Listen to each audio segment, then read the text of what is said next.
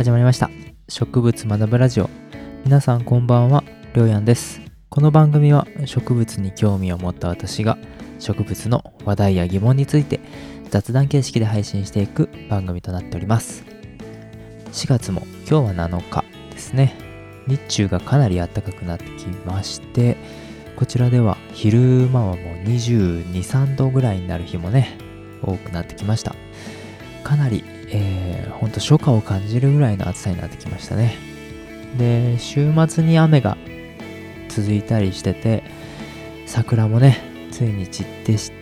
いましたね。今年は花見という花見ができなかったのでちょっとそれが心残りです。ところで皆さん天下一植物会っていうねイベントをご存知ですか？まあ展示即売会のようなね植物の総合的なまあイベントなんですけども去年はコロナで中止だったそうですが今年はね5月の1516で開催する予定になってます。ただまあ全国的に見てもまたねコロナがだいぶ出てきちゃってるので本当にまあ開催されるんであれば行ってみたいなっていうふうには思うんですけど本当ちょっと何とも言えない感じですね。まあ、もし植物に興味がある方天下一植物会っていうことで宝塚であるみたいなんでね是非足を運んでみてはいかがでしょうか。じゃあ今日もね植物学ぶプラジオやっていきましょう。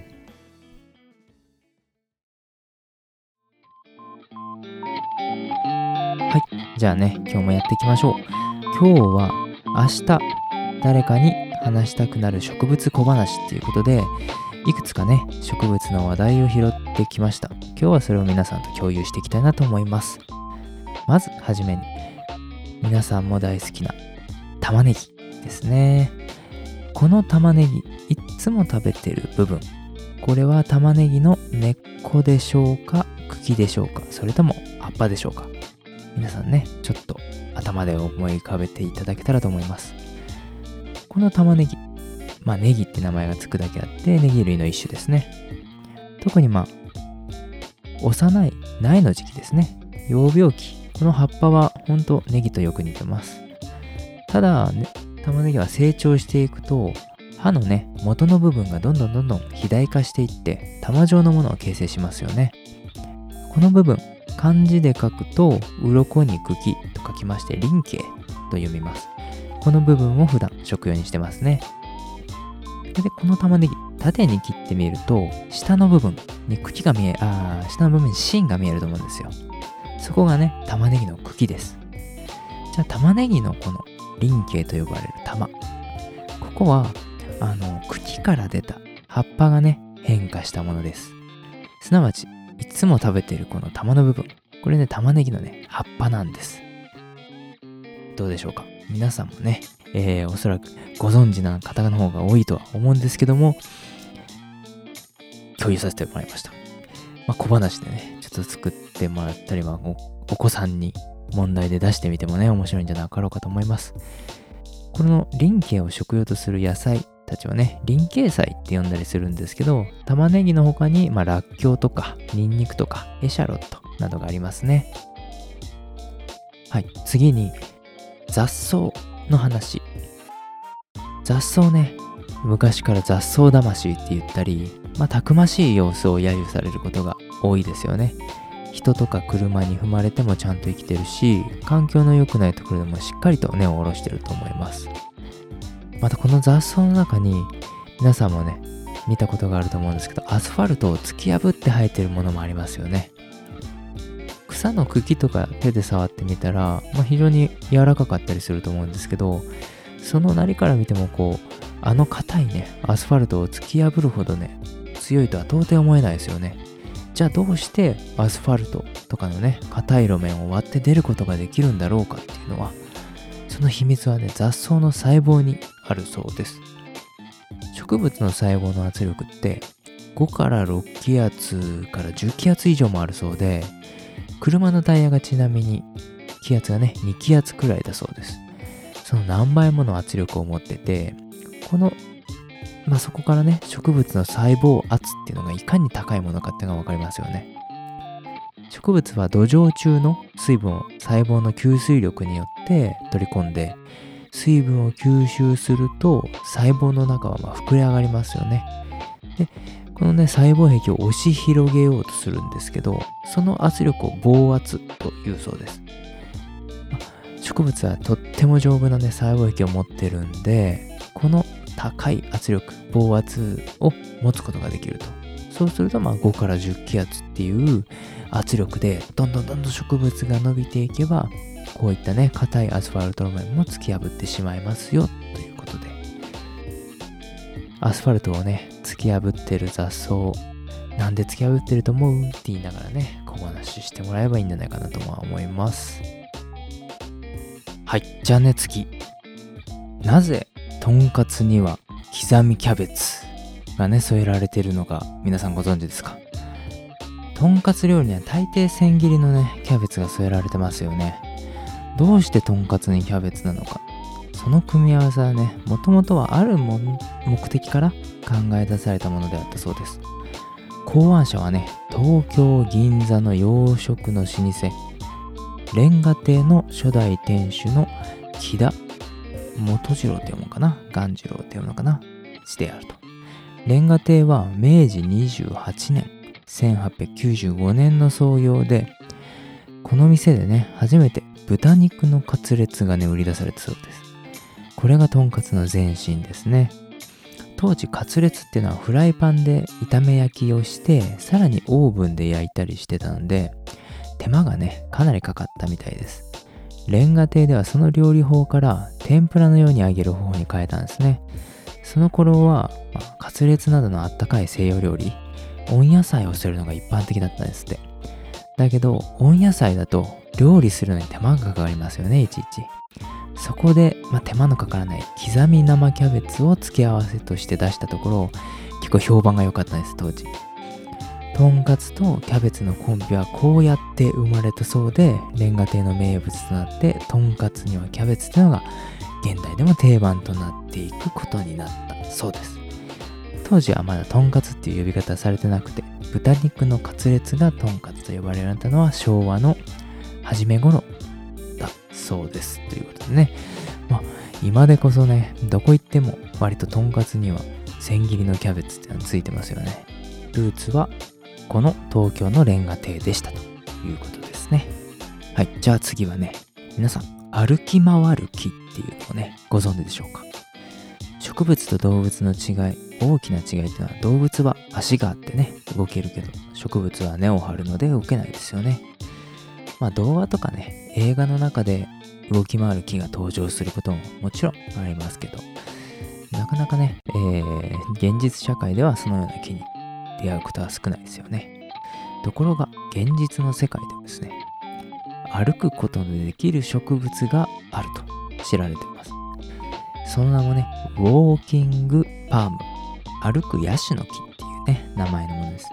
学名はソクラテアエクソリザという名前で、ソクラテアっていうのが歩きながらね、問答したとされる哲学者ソクラテスに由来しているそうです。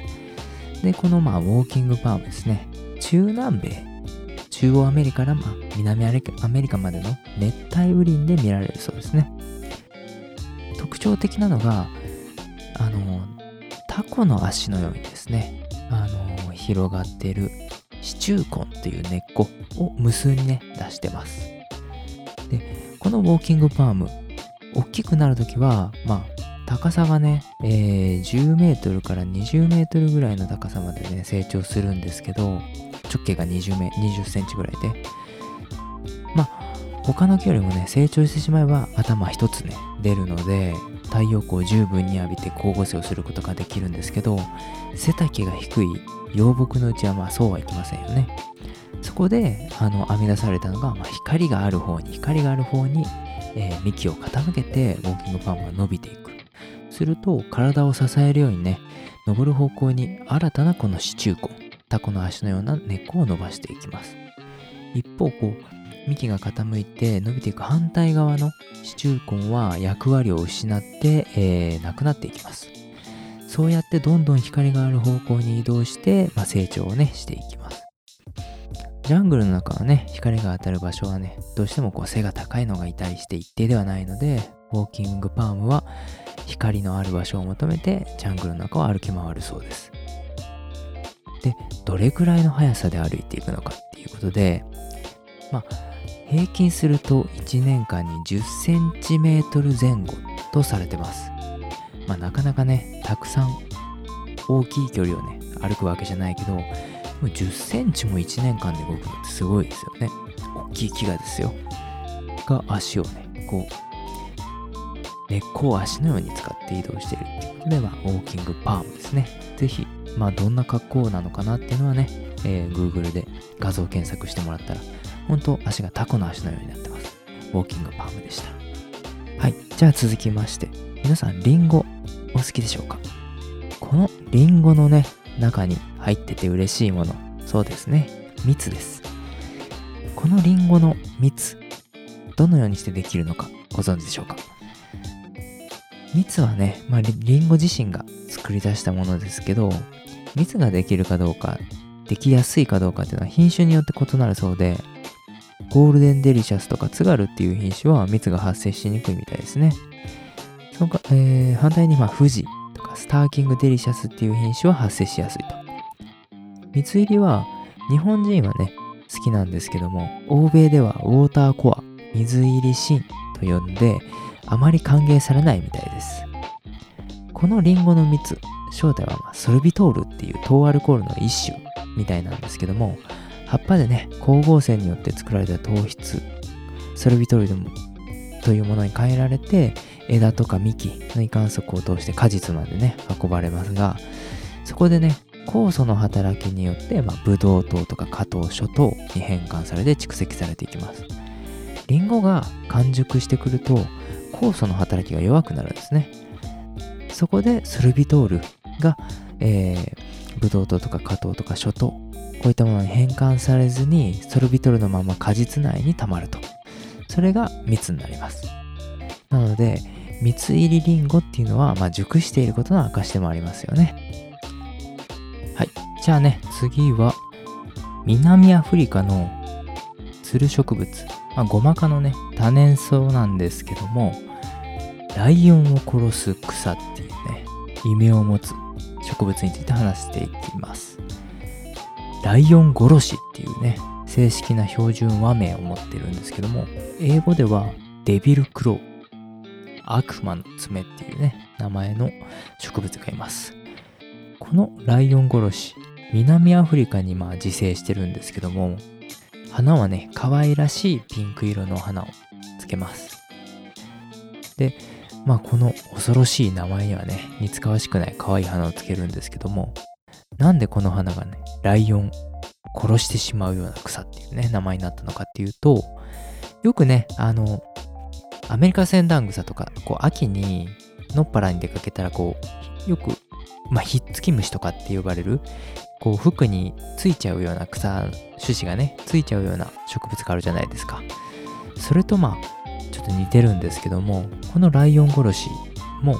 あの、すっごい鋭いね、トゲを持ってるんです。ぜひね、あの、Google でライオン殺しの実とね、調べてもらって見てもらったら、本当なんか、厨二病心をくすぐるようなね、あのディテール、ディテールね、してるんでね、ぜひ見てほしいです。鋭い、めちゃめちゃトゲがついてて、しかもそのトゲに返しがついてるんですよね、釣り針みたいに。で、このトゲを、まあ、動物に刺さると。で、まあ、ライオンがね、歩いてて足で踏むんですよね。踏んだ時に、まあもう刺した、刺さってしまうと。で、ちょっとやそっとじゃ抜けないんで、で、ライオンがこう、口でね、あの、外そうとするんですよ、ライオン殺しを。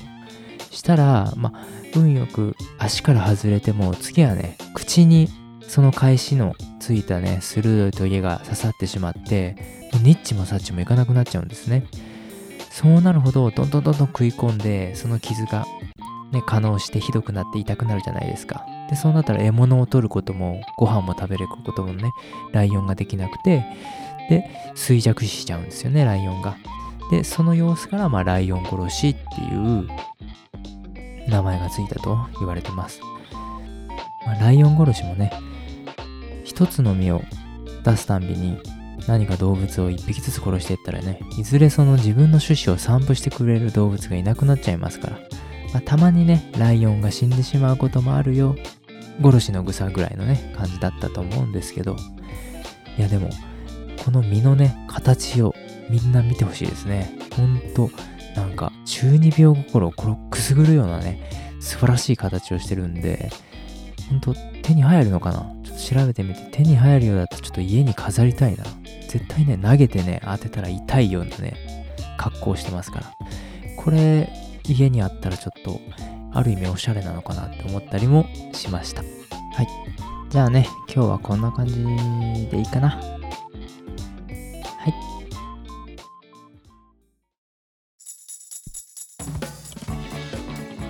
はい、エンディングです。今日の花言葉は玉ねぎにします。玉ねぎの花言葉もちゃんとね、ついてるんですね。玉ねぎの花言葉は、不死ということで、この由来を調べてみると、まあ、古代エジプト王朝までね、遡るみたいで、玉ねぎがね、あのー、話しました、林系ですね。多くの皮の層を持ってるんですけども、剥いてもね、なかなかなかなかなくならないっていう姿を見て、古代エジプトの人たちは不死とか永遠っていうのをね、感じたみたいです。で、ミイラを作る時に腐敗を防ぐためにね、目ん玉をこう取り除くんですけど、この眼球の代わりにね、若い小さい玉ねぎをね、あの目のところにね、入れてたらしいです。こういう歴史的背景もあって、玉ねぎの花言葉が不死っていう風にね、なったみたいですよ。はい、今日もね、えー、植物学ぶラジオを聴いていただいてありがとうございました。私、えー、りょうやんは Twitter ね、りょうやんで植物学ぶラジオで調べてもらうと、えー、Twitter アカウントもやっておりますんで、よければぜひフォローしてやってください。じゃあ、ちょっとコロナも増えてきてますが、えー、お体をね、大事にして、えー、やっていきましょう。じゃあ、またね。バイバイ。